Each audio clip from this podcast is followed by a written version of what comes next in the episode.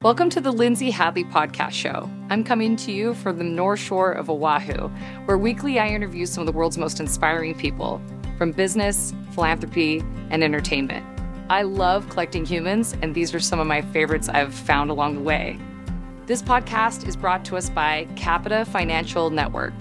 Do you need help with the next steps of your financial plan? Think Capita. Capita is a financial network built around you. They have a team of financial advisors, CPAs, estate attorneys, Medicare providers, and Social Security experts to help you accomplish your financial goals.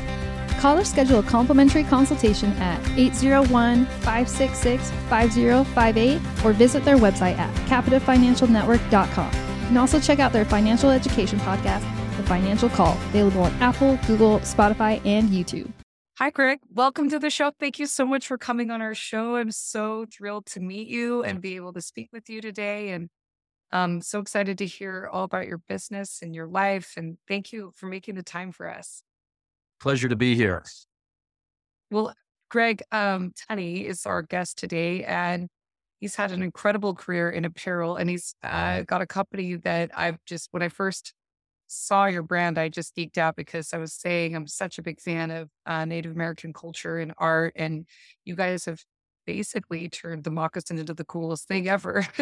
and I'd love, I'd love to hear your story about. First of all, tell us a little bit about you and your background, and then kind of a little introduction. I love to have my guests kind of share their, you know, their snapshot of their bio a little bit uh, before we even get started. Is that all right? Maybe share a little bit about you. That'd be great. Sure. No, I'd be glad to. So, um, I'm one of those uh, strange ones. Uh, went to college at BYU and then went away to the East Coast for about 40 years. I've been uh, the president CEO of two different uh, publicly held companies over the last 20 years. Also was the uh, global brand president for uh, Wolverine Worldwide, which has 12 brands, including brands like Merrell and Saucony and Keds and all that other good stuff and uh, also worked with uh, Blackstone Private Equity, uh, the largest private equity company in the world, uh, and have always really been, uh, I hate to use the term, always been kind of a shoe dog, but over those years, most of those brands had footwear, apparel, and accessories.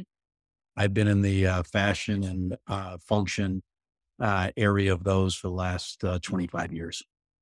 That's amazing. And and tell us about how you ended up being the CEO and president of Manitobah, which is just so exciting. Yeah. So uh, it's interesting. Uh, up until COVID, I was one of those guys that uh, wore a blue suit, white shirt, red tie every day. Uh, went into the office, kind of that corporate uh, thing, being part of publicly held companies. And uh, when COVID happened, I was at Wolverine at the time as the global president. You got to realize that uh, Wolverine, we were in 122 countries with our brands. So it was really a great experience and great immersion as far as global branding. I'm kind of one of those ones that believe that uh, if you're going to be a brand, if you're not a global brand, you're not really a brand in today's marketplace. so when uh, COVID took place, I got a call on a Friday morning in Michigan in our offices, and they said, by the way, we're shutting the whole office down at the end of the day.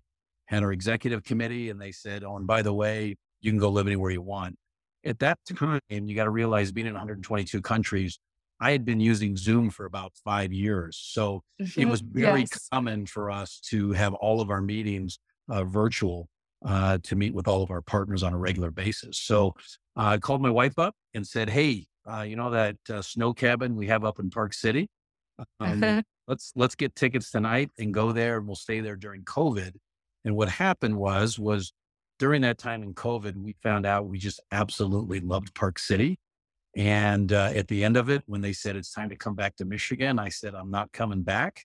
Yeah. And uh, it's a it's a new world out there. So um, I was kind of a free agent consulting for a lot of different people. And somebody came to me and they had an opportunity. And I said, I'd love to be part of this opportunity. I felt like I was at a point in my career I really wanted to give back. And I said, I only have one requirement. I have to live out of Park City. And they said, that's great. You can be the CEO, and live out of Park City. So we have an office in Park City and we have an office uh, in Winnipeg, Canada as our international office. So for the last two years, I've been commuting back and forth with our teams and we are actually a work from home first organization. So mm. everybody in our company works from home. Uh, we do meet on uh, a regular basis, uh, monthly as well as quarterly. We feel that it helps us kind of uh, have more continuity and better collaboration if we can meet. In fact, last week I was in Boston at a product product meeting uh, with our team, and so uh, I'm a big believer that there is no one zip code that has all the talent. But if you took the whole world, there's more talent in those zip codes, and so we have people in uh, different countries. We have people in six different time zones. Um, and uh, it's a much different world than what I grew up with, but I really like it and like what it represents to our organization. That's amazing. And I, I can totally relate to you as a global consultant who's had clients all over the world that basically been working remote for 10 years. Um, it's interesting to see the world catch up catch up with the process that we that some of us some of us uh, digital nomads you know have been able to utilize. And um, there's different etiquette different you know opinions and you know all kinds of different ideas about how to go about being remote but it's it, it's definitely enabled as you said probably above all else to have a global pool of talent and relationships that span such a, a, a vast degree of um, expertise. It's so cool. So i love that. So um, I don't know if you knew this, Greg. I'm actually, I grew up in the Park City area and I'm originally from there. I oh. live now on the North Shore of Oahu, but okay. Um, so that's home to me, that part of the world. So I'm so thrilled to hear you fell in love with it. You know, all of the world flooded to from New York and LA and San Francisco, like they flooded to Park City area. In fact, that's like what ended up getting my, me and my family in Oahu is uh, somebody knocked on our door and wanted to buy our home when it wasn't on the market kind of thing, you know? Right. So we ended up kind of being in that that uh that that incredible you know impetus of people coming in but um but yeah i so you so you know this brand tell me a little bit about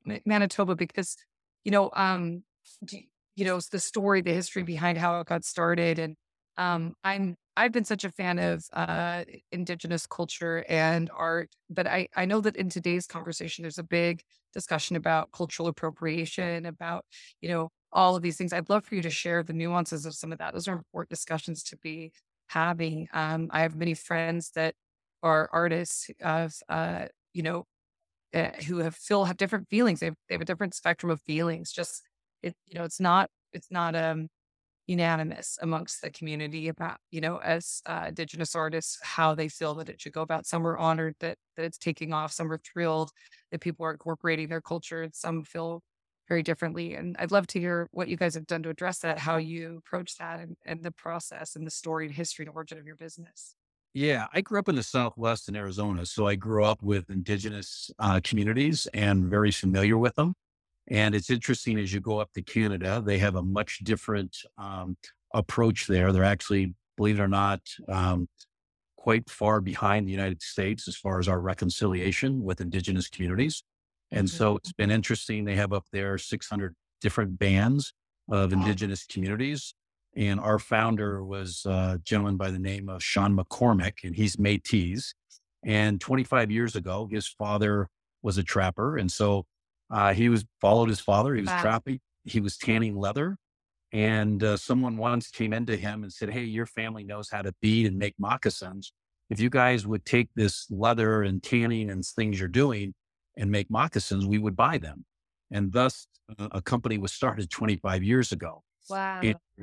and so it's it's it's a real story. It's not made up on Madison Avenue. Uh, Sean is.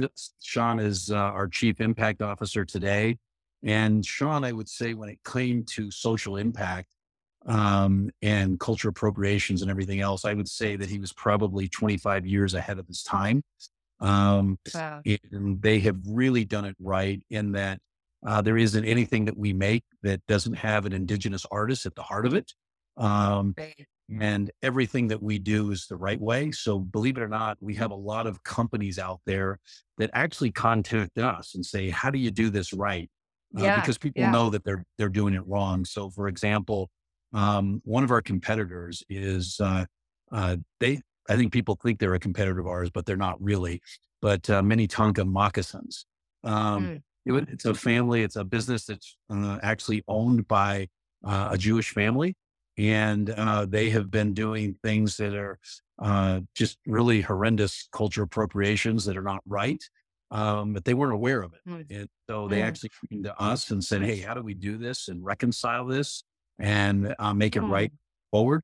So there's people that have reached out to us to say, we want to do this right. How do we do it right? You know, Park Cities are probably a pretty good example. Um, as you know, Park City has literally a hundred different uh, art galleries, right? And they have Yeah. beautiful, beautiful paintings of indigenous life and life on the prairies and everything else. And when you go in there and say, Hey, I'd like to buy a painting, is any of them done by an indigenous artist? Never. It's either a Mhm. European, Eu- European artist or an Asian artist. Mhm. And the funny thing is, is like they're not even aware of what they're doing, uh, that Yeah. they're literally stealing this art.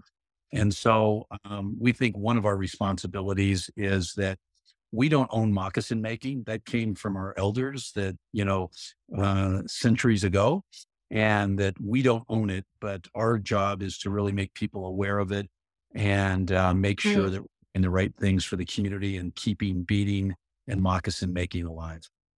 Oh, it's such a beautiful culture. Um, and there's so much story and intricacies of the design and the symbolism is so profound. Um, and I think that's so wonderful to hear. And actually makes me really proud of that group that reached out to you, the humility to, as a competitor to reach out to you and say, we're messing up. I think that's a big part of at least what my Indigenous friends have shared. They just really like to see the sincerity of people saying, I want to do better. And um, I love that you have that sincere origin story. And uh, that's so great that Sean's still a leader in the company and, and shaping the vision and the narrative and the and the purview of where you guys go. So are you finding that um, you know, in this world of uh of fast fashion and e-commerce or, you know, with we just recently had because your stuff is much more uh, quality. It's much higher end. It's, it's Yep. stuff that would last a, like generations. You could Yep. pass these moccasins down to your grandkids, literally, um, which I think is so cool. Do you find that uh, people are really respecting the, the fact that you guys are not just kind of, you know, something that's you know will fall apart and be thrown away in a few in a few in a season or whatever. I mean, do you find that there's um that in the apparel world you have such experience in? Is this a horse of a different color, so to speak, what you're doing with Manitobah? yeah, I went from mass manufacturing to uh, micro manufacturing, but we have two parts of our business. So we have first and foremost an area that's called the indigenous marketplace. And in the indigenous marketplace, we provide a platform on e-commerce. Uh, people can buy from all over the world. In fact, we just had a couple weeks ago one of our um, most beautiful uh, boots. Uh, it was over fifteen hundred dollars, and actually Wow. a gentleman, a gentleman out of uh, East Berlin bought it. Okay, and uh, because they want the real deal and they want the real authentic um, yeah. uh, thing. And actually, when we send it to them, it tells them who the artist is, who- how they built it, and everything else. But Cool. we we have that marketplace, and that marketplace we have everything from moccasins to mukluks to uh, jewelry to you name it is on that marketplace. Our artists who create those, they get 100% of all the profit. We don't take a dime. Okay. Wow.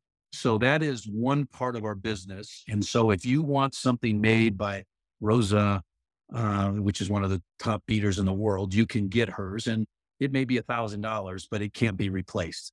Um, and then we actually have what you would see in say a Nordstrom or a Dillard's or a, a normal Yeah. department store.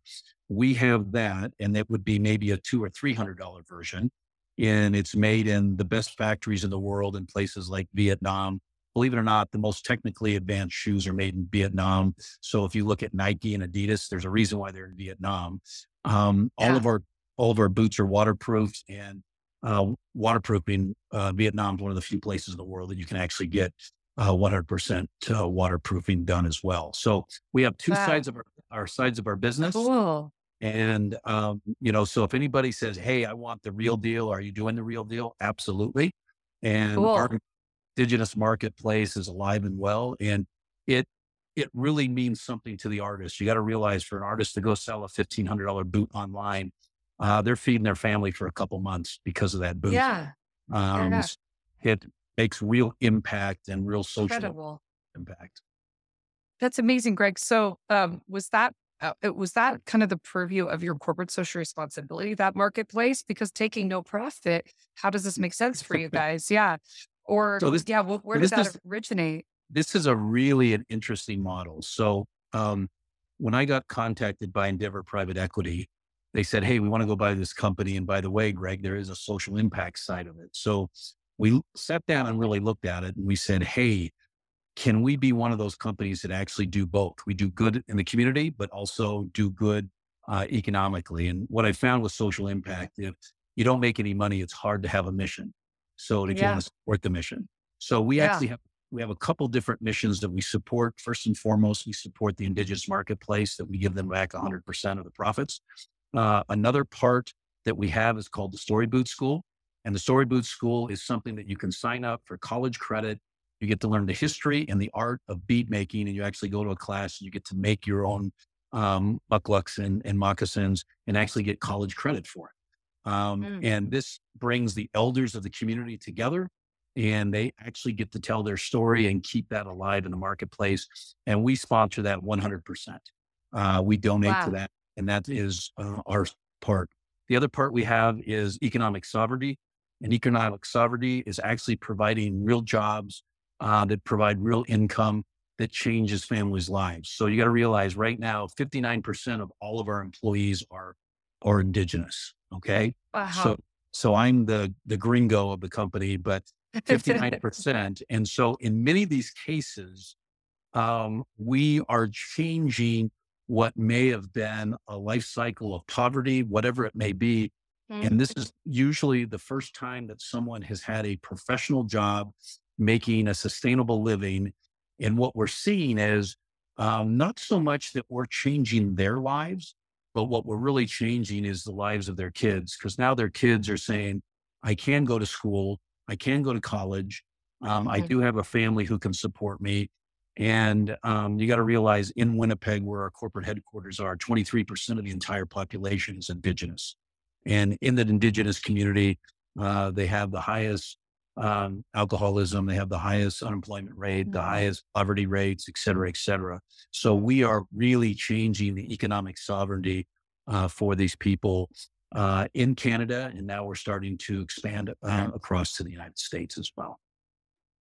That's so stunning. What an incredible, um, I guess just like I, I would be so proud for that platform to have that you have the majority of your of your employee base is indigenous, that you're you're creating um, you know, this sustainable model for these families and these artists and for talent and for professionals. I just love what you guys are doing. What an incredible company. I'm so glad we could highlight what you're doing, um, Greg. Um, I'm curious, like, what is the name of the marketplace, just so I make sure I understand it? Is Oh, it separate to Manitobah, or so- you're so saying? If, if you actually go onto our website, you can click onto it and you'll see the uh, and you can go on to the uh, website Okay. Marketplace. And then there's the Story Boot School, which has its own website uh, that you can go to. And then economic sovereignty is we actually provide, um, we will be a B Corp uh, this year. Uh, we actually uh, submitted that application Wow. It will become a B Corp. So all of the information that I'm sharing with you, all those data points uh, will be served up on our annual report. Uh, Wonderful. And I think, I think to your question that you're asking about, you know, how does this work and how do you make money? And, you know, trust me, private equity people are not into the charity business. yeah. and we don't, we don't believe you come from Blackstone. I mean, you Yes. you wear you you. This has got your hit hit your head, your heart, and your wallet in your Yes. world, right? Um, so, so one of the things I want to make sure that people understand is this is where we think our model is different. There has been a significant shift uh, in the consumerism uh, in North America over the last five years. I grew up in the business where you could slap a label on anything, and if you price it at the right price and you put it in Kohl's or Penney's or whatever, you could Yeah. sell, and it, and it wasn't an issue with the new millennials, with the new X, the Y, the Z generation, um, they are actually looking with, for brands that have a real purpose. And Mhm. we actually have data that tells us 80% of those generations will actually pay at full price if they know the company is doing good and actually has a real social. impact. Um, Mhm. Whereas when you get um, uh, the baby boomers, 65% of all baby boomers are looking for something on sale. Um, so it's a much different dichotomy of consumers out there. And what we find is when they learn about our story and they have an opportunity to buy our products, um, they will buy them. They will buy them at full price. They're not looking to buy them at J.C. Penney's. Nothing is J.C. Penney's. We're not in J.C. Penney's. But um, the fact of the matter is, is it really is a game changer, if you will, in the in the That's marketplace and making it a uh, for-profit organization. That's a really stunning model. Like you said, it's unique and you're you're having to navigate a bunch of different worlds. And I, I love that, you know, in the world of social impact where I've spent my career, um, you know, I, there's always issues of, you know, how much can we make it so that all parties win? Like it's a win-win situation that investors see returns. And, you know, some people are critical of that. Hey, you can't actually make it doesn't do that much good and it doesn't make that much money. But that hasn't been my experience. I've seen an incredible, my experience firsthand has been stunning. The impact that people can have when they have the mechanism of the free market and capitalism behind an incentive, you know, dynamics. So I love that you guys have that. Um, so Greg, like, how do you pick the, how do you find and how do you pick these incredible artisans? Like, what's your guys' process to sourcing the best So- talent from these so communities? Yeah. So believe it or not, um, there are some major events. Um, they call them, you know, there's like the Great uh, Southwest Powwow that takes place in Albuquerque and in Phoenix. And believe it or not, this indigenous artist community is a very close knit community. They know each other, Mm. Mm, and and they want to come be part of us. They want to be one of our uh, artists. Um, and um, so we actually go to these big festivals, these big powwows, and we actually meet them. Uh, we have a, a person on our staff. Her name is Laura. She is Métis as well, and she actually goes to these festivals and she actually finds out who's the you know whose artist is doing what, who specializes in a certain type of beading, who specializes in a certain type of art, and we actually go out and find them, and then we bring them into our uh, organization. We found a person this year uh, Dwayne Dale. Dwayne Dale is uh, Navajo. He's Dene. Uh, he's out of Mesa, and he put together a men's collection for us this year that has been absolutely stunning. But if you look at the art on the boot, uh, it has these waves that have been done with with stitching. But because Wow. he he comes from uh, Mesa, Arizona, and he had that red stone and those red, uh, you know, desert scenes. That's what he Yes. And then his colors on the eyelets are all turquoise, which are all very indigenous to. Beautiful. And if Yeah. we ever tried to use like an American or somebody that was taught out of New York, they would never even think of those nuances. So Right. um, Right. this year, this year we brought on more indigenous artists than we have at any given time in the history of the company. Um, and uh, just have a lot of collaborations going on right now. One that I'll give you a little buzz on that's kind of interesting is uh, in November, we're doing a collab with Drake.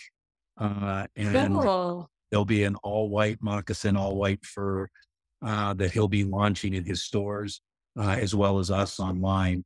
Uh, it'll be a Very limited, cool. limited edition, but um, I never thought through this company that I would be meeting great. Is That's incredible. I love that that you're working with, you know, there's this celebrity component can really bring a spotlight and they can shed their the amplification around this incredible art because ultimately they're artists, right? Like musicians Absolutely. like Drake and and and actors are masters of their craft, and now they get to kind of geek out on other masters of, of the craft of of of this apparel. So that's really cool. It's all an expression of what's going on in our internal world and our culture really has uh, come to really respect, I think, and love and cherish the uniqueness and the richness of indigenous design and art and apparel. So I think that's wonderful. That's so cool. Have fun. Yeah. We have some, uh, we have some, it'll be coming out next year, but we have some uh, campaigns that we're looking at doing. Believe it or not, there are um, really some big Hollywood stars that have been um, very sensitive to the indigenous uh, communities. Um, If you look at Matthew McConaughey, he's a big supporter of indigenous communities. Um, yes. and and I could keep going through the list, but we're actually looking at ones who really want to get involved with this and be part of it. And uh, believe it or not, they're not B stars. They're like A plus stars. Leonardo, Yes. Leonardo DiCaprio, when he did his one, his latest movie that got so much uh, notoriety and he got his Oscar for, uh, he really played that indigenous, you know, community part of it. And so we believe that there's opportunities to um, get those people engaged and, and they want to, they want to be part of it. Yeah. I think you're right. I think people want to do better. They want to cherish and amplify and heal and rectify what has been done. Um, in it, it, that in our human nature world, just kind of five has happened, you know, and historically and continues to happen today. So I'm really grateful for businesses like yours and leadership like yours, Greg. Um, so tell me, Greg, like you, uh, as you're building this business, what are some our listeners? You know, Capital Financial Network, which sponsors our show. Mhm. Um, I'm the director of client relations there. We are constantly trying to find people of high capacity and high character who, of course, we manage people's, we're a full service wealth management company and we help manage their finances and help them achieve their goals and whatnot. But we are really big in relationship and understanding people and what drives people and what, um, you know, building an ecosystem of relationships of trust. As you've been in business and had so much success in this world of apparel, and as you mentioned, building global brands in so many different countries and cultures, there's probably all kinds of different levers and hacks you have to use that are not analogous. Some things are just inna- innately, this is how you do online marketing, but there's a lot of nuances that you have to understand. And curious what you would share is kind of some of the great takeaways of building a global brand and or um, helping tell the story well of your business because a lot of our listeners are business owners or investors in major businesses and you know shareholders of uh, the purview of wanting to get as you mentioned amplification around what they're trying to achieve as a as a brand and i'd love your insights with all of your marketing background Yeah, I would tell you first and foremost, it started with Sean McCormick. He he realized that the company had kind of reached its peak, if you will, with his talent and his background. He's from Manitoba. He's lived in Manitoba his whole life. And he was smart enough and pragmatic enough to say, Hey, I've got to do something with somebody. One, first and foremost, to grow any business globally, you got to get the capital. So he was smart enough to go to private equity side. And mm-hmm. then on the other side of it, is to say, hey, I've got to get management in here and get out of their way and help them grow this into a global brand. And so we made some very conscious decisions early on. First and foremost, this idea about, um, you know, remote first uh, work environment. Um, you might think about that and say, oh, that's just one of those things that make you feel good. No, it actually makes a big difference.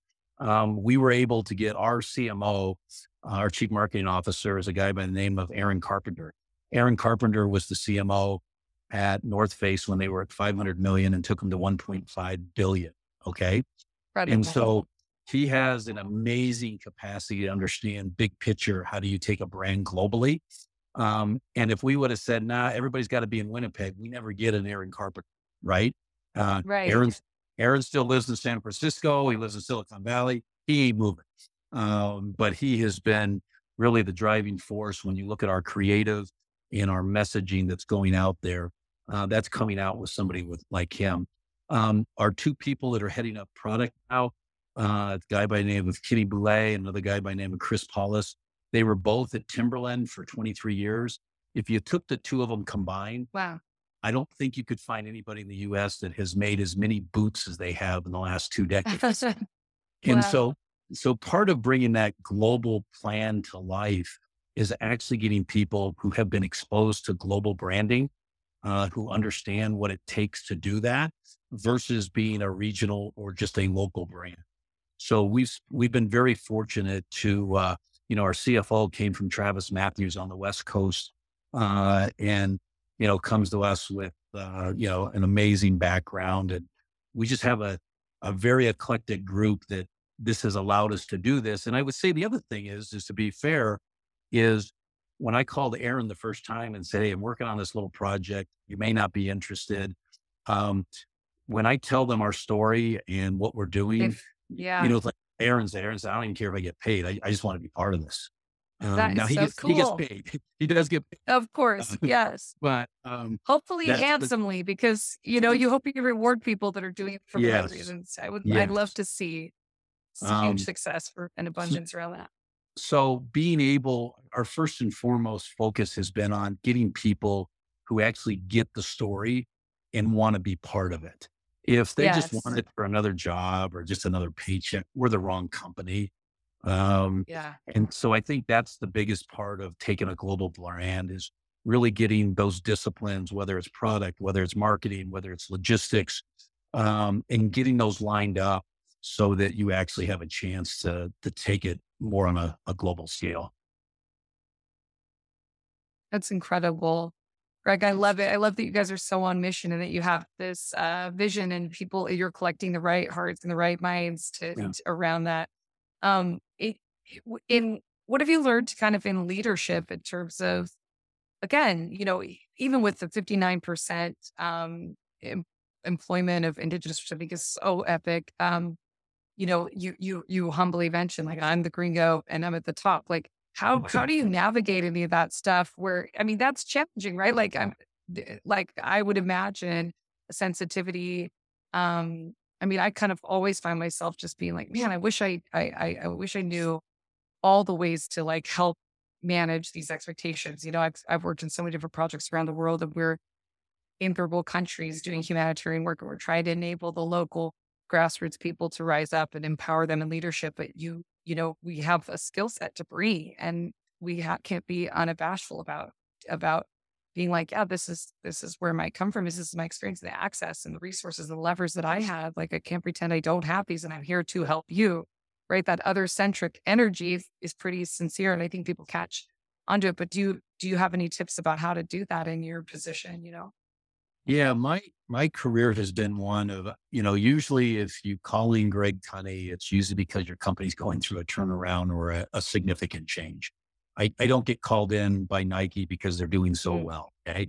So so I'm typically going in because either the company's decided to take a strategic change or there's trouble or whatever it may be.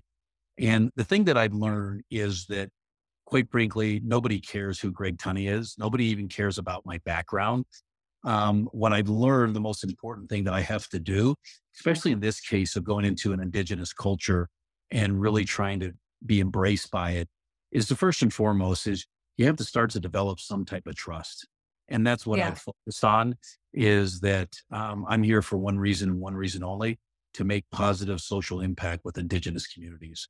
And, you know, all I can do, you know, most people say, well, you know, is that really what you're up to? Are you up to something else? And all we can do is let the data speak for itself. So this year we hired more indigenous artists than they've ever had. This year we hit 59% uh, indigenous employee base that they've never hit before. Um, Mhm. We actually have two indigenous board members. Um, I would challenge you to find any private equity firm that has a board that has two indigenous board members. Yeah. Um, we right now, uh, 67% of our company are female. Um, so, oh, you know, all we can do is show the facts and show the data. Um, instead of, Yeah. you know, when you start trying to pound your chest, people Mhm. kind of, Hey, what, what, you have a motive there? You know, what is it? yeah. And so we just kind of let the data speak for itself and really focus on building trust. You know, these are communities that have been broken for centuries. They've been exploited. Mhm. They've been taken advantage Mhm. of. And Mhm. even something as simple as you and I would say, Oh, it's time to get the COVID shot. Uh, think of an indigenous person that says, now let me get this right. Um, the colonists again want us to trust them and I should take this shot. Um, Yeah. and, and right. as you can imagine, there's a lot of sensitivity to that. Of course. And so for me, it has been an amazing experience of things that we take for granted in regards to trusting people and everything else. Yet these people have been exploited, their lands have been stolen. Uh, the list goes on and on and on. And, you know, their, their, their children, uh, um, have been stolen from them. I mean, it's just, it's just Mhm. horrendous. yes. And yet people like us come in and say, "Oh, please trust us," and Right. and and so um, that to me has gone faster than I thought. Um, it, it's not without its pain. It's not without your two steps forward, one step back. Um, Yeah. You know, you you make uh, mistakes. You know, I, I remember the first time that we had a group meeting, and in the United States, in the vernacular, it's very common to say, okay, let's all of us get together and we'll have a little powwow. Oh my gosh. Oh, You know, it was like, what, what, what, what what are you, what are you saying? You're, you can't, you know, a, a powwow in, in Canada uh, is a very sacred ceremony. Most of them go to it fasting. It's a cleansing process. Um, whereas in the States, they're more of a carnival, you know, depending on what Mhm. tribe you're dealing with. And so, Mhm. you know, you, you look at that and you say, okay, lesson learned. Um, and then you never make sure you never do it again. Uh, Yeah. But you, don't- you don't know what you don't know. Um, yeah. so, so that to me has been the biggest part, whether it's with this group, whether it's when I went to Bangor, Maine, uh, to shut down domestic manufacturing or other jobs that I've had in my career. Um, it's about developing and being transparent and developing trust with teams and people. Mhm. And once you get the trust down, everything else is, I hate to say this, it's not easy, but it's all doable. You know, you need to Mhm. fix the balance sheet, doable. You need to fix the P&L statement, doable. But if you don't have trust, if you don't have that um, connectivity, um, it really slows down the process. So we've been very sensitive as a leadership team um, with everybody that we work with. Um, you know, we've been able since we since we've been there, um, four out of the five positions that were management level positions, we've been able to promote from within. And I would tell you, in some cases, we knew that those people would take additional development, but we were willing to make those commitments. So I think they're seeing the fruits of our labors versus Yes. versus I think when I showed up my first time, they're like, who is this guy? And, you know, um, Yeah. is this, you know, another person going to take advantage of us? So it's been a Yeah. process. Well, I think the humility to understand that that they're reticent to trust because people have not been trustworthy. And so Yeah. understanding the wounding and giving grace to it and being like, yeah, I'm it's not my fault, but it is my responsibility to now build this trust.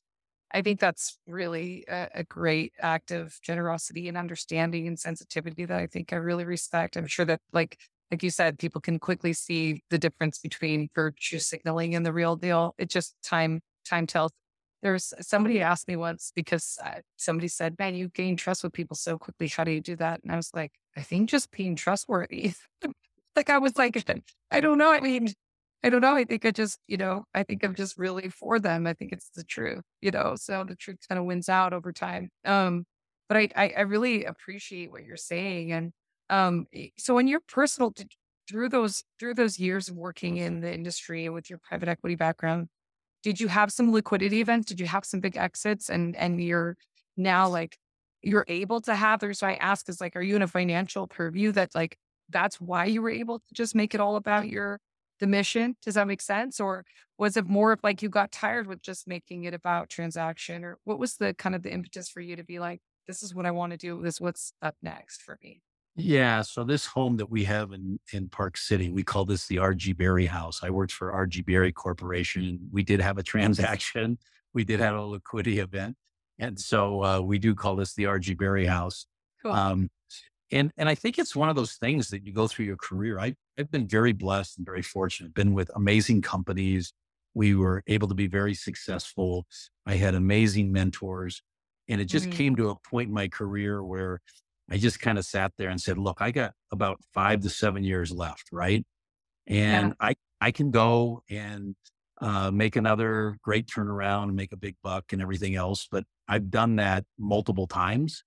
And this was, can I really do something that makes an impact and makes a difference um, and use my um, expertise in the field that I'm from and actually make a difference? And that's what got me here at the end of the day is Cool. it, it actually did those two things for me.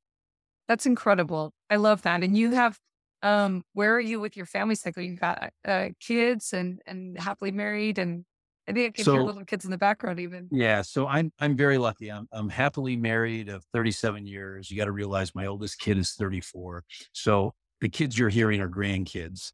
oh my Uh, gosh. and um, that's one of those things, I guess. Uh, working from home, they just flew in from Wisconsin, um, so they're gonna we're gonna take them for a week of skiing out here. But Oh, um, but those are snow's incredible things. right now, right? The snow's incredible right now. So you could do Best I've ever seen it. It doesn't get any better.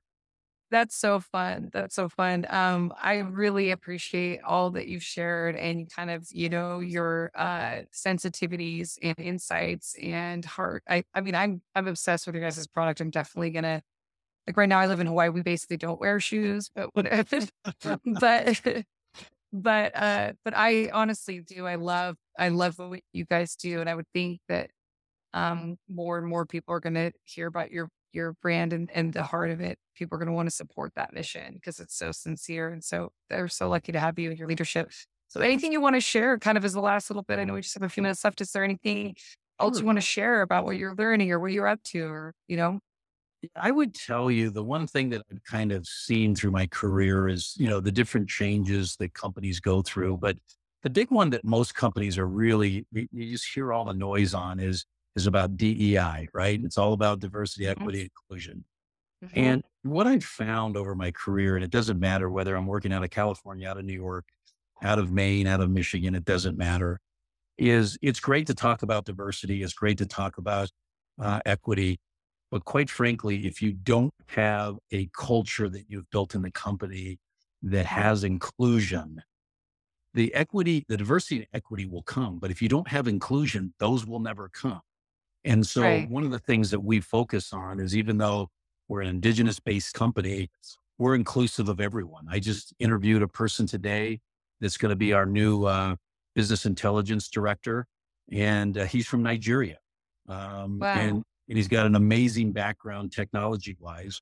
But um, the one thing that we try to make sure we do is that when people come into the company, uh, whether they're coming in through virtually, whether they're coming in through remote or coming in actually being at the office, we want to make sure that it's extremely inclusive. Um, and that was probably one of the hardest things to get this group to understand is that I didn't care if they were black, white, red, green, yellow. I don't care. I'm more about the character of the person, more about the talents of the person and getting them familiar with that. Now, just realize we have a indigenous first hiring policy, which says if we have two candidates that are equal, uh, we will hire the indigenous person first. But if we have someone that, um, you know, has a certain talent that somebody else doesn't, we will hire them, of course, as well. So um, I think this idea of inclusion, I just keep hearing everyone talk about DEI. And the Mhm. reason why people are having problems with DEI is because the companies aren't inclusive. Um, Mm. They're they're not reaching out to people. Um, Mhm. and and and I've seen the social media uh, really retract on this. Uh, you know, when Black Lives Matters was happening, you know, when I was at Wolverine, Merrell uh, hiking boots came out publicly and said we support Black Lives Matter and it's important to us. And then, of course, someone on social media looked it up and said, "Wow, only two percent of your whole employee base are black. Um, how much do you really care about BLM?" And and so today, I think you have to be real. I think you have to be authentic, and I think you have to be inclusive because if you're not inclusive, you are going to miss out on amazing opportunities. Um, you know, in my Yeah. lifetime, I've worked with great artists, but some of the indigenous artists that we're we're working with now are just amazing people. Oh, Um, wow. Yeah. If we wouldn't have been inclusive, we wouldn't have been able to benefit from that. Well, Greg, thank you so much. Thanks for coming on the show. And we will put some links in our in the podcast Sure. where people can find out, you know, how to buy your product and connect. And really appreciate you. Thanks. Thanks Okay. again. Take care. Do you need help with the next steps for your financial plan? Think Capita. Capita is a financial network built around you. They have a team of financial advisors, CPAs, estate attorneys, Medicare providers, and Social Security experts to help you accomplish your financial goals. Call to schedule a complimentary consultation at 801 566 5058 or visit their website at www.capitafinancialnetwork.com. You can also check out their financial education podcast, The Financial Call, available on Apple, Google, Spotify, and YouTube.